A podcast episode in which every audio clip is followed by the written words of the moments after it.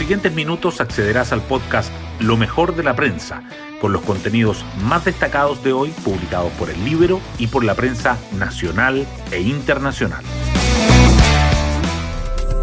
Buenos días, soy Magdalena Olea y hoy es lunes 29 de noviembre. Comienza otra semana con miras al balotaje de este 19 de diciembre entre José Antonio Cast y Gabriel Boric. Y ya los comandos pasan del análisis a la acción. Cast fichó a la subsecretaria de Salud Pública, Paula Daza, quien ayer en la tarde presentó su renuncia al gobierno para dedicarse 100% a la campaña. Por su parte, Gabriel Boric recibió el esperable apoyo de la democracia cristiana. Es en este escenario que las encuestas empiezan a mostrar sus primeros resultados, pero aún faltan tres semanas para que se diga la última palabra. Las portadas del día. La campaña para la segunda vuelta de la elección presidencial sigue sobresaliendo. El Mercurio y la Tercera destacan que la Junta Nacional de la Democracia Cristiana oficializa el apoyo sin condiciones a la candidatura de Boric. Ambos resaltan que Daza renuncia al MinSal e ingresa de lleno al comando de CAST. Asume la vocería en temas sociales y un rol en el programa de salud de CAST. Por otra parte, el libro subraya que los más pobres votan más por CAST que por Boric, según un análisis del experto en datos Santiago Larraín. Las informaciones relacionadas con el comercio también sobresalen. La tercera dice que el sector proyecta un fuerte crecimiento de las ventas navideñas a pesar del feriado del 19 de diciembre por las elecciones, mientras que el diario financiero agrega que Cencosud invertirá 130 millones de dólares en transformar el Costanera Center con tiendas para delivery. En tanto, el Mercurio remarca que casi el 40% de los repartidores de delivery reconocen que trabajan sin licencia de conducir. Otras noticias económicas también están presentes. El Mercurio destaca que los especialistas anticipan una fuerte caída en las acciones de la TAM tras el anuncio de la reorganización y que el índice de incertidumbre económica alcanza el máximo nivel desde su creación en 2007. La tercera resalta que casi un millón de trabajadores fue beneficiado por la Ley de Protección al Empleo y el diario financiero subraya que el Servicio de Impuestos Internos aterriza sus condiciones para que los contribuyentes cambien de domicilio fiscal y tributen fuera del país. Además, el Mercurio y la Tercera dedican su foto a que Universidad Católica queda a las puertas del tetracampeonato nacional. El Libero, por su parte, remarca los desafíos post pandemia que la Asociación de Educadores de Chile le presentó al Mineduc. Hoy destacamos de la prensa.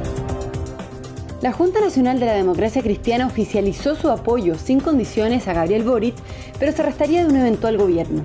Más de 400 militantes demócrata cristianos participaron en el encuentro virtual y debatieron durante ocho horas la postura del partido ante la segunda vuelta de la elección presidencial. Finalmente decidieron apoyar al candidato de apruebo dignidad, destacando que la DC no se propone ingresar al futuro gobierno ni condiciona su apoyo y que José Antonio Caz representa una amenaza al proceso constituyente y un retorno al autoritarismo. La subsecretaria de Salud Pública, Paula Daza, que había sido criticada por sumarse a la campaña de CAS con permiso sin goce de sueldo, presentó ayer por la tarde su renuncia al presidente Piñera, luego de que en la mañana recibiera en su casa al candidato republicano para abordar el rol que tendrá en la campaña. Se pretende que además de asumir los temas de salud, se encargue de otras materias como adultos mayores e igualdad de género.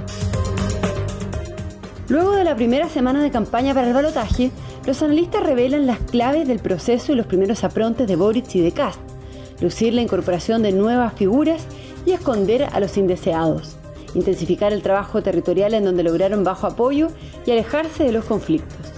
Aclaran que no todo vale para conquistar a los nuevos electores, porque hay riesgos como de dibujar el programa por el cual salieron vencedores o perder algunos votantes.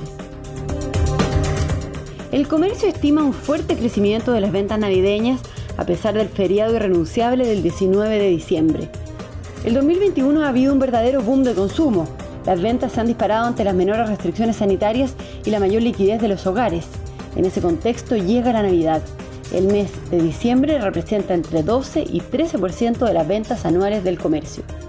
Casi el 70% de los actores del sector cree que este año será mejor que 2020 y se proyecta un alza de entre 10 y 20%.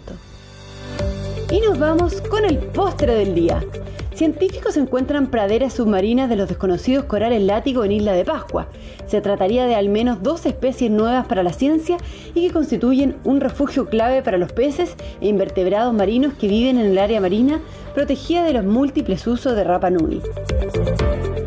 Bueno, yo me despido, espero que tengan un muy buen comienzo de semana y nos volvemos a encontrar mañana martes en un nuevo podcast, Lo mejor de la prensa.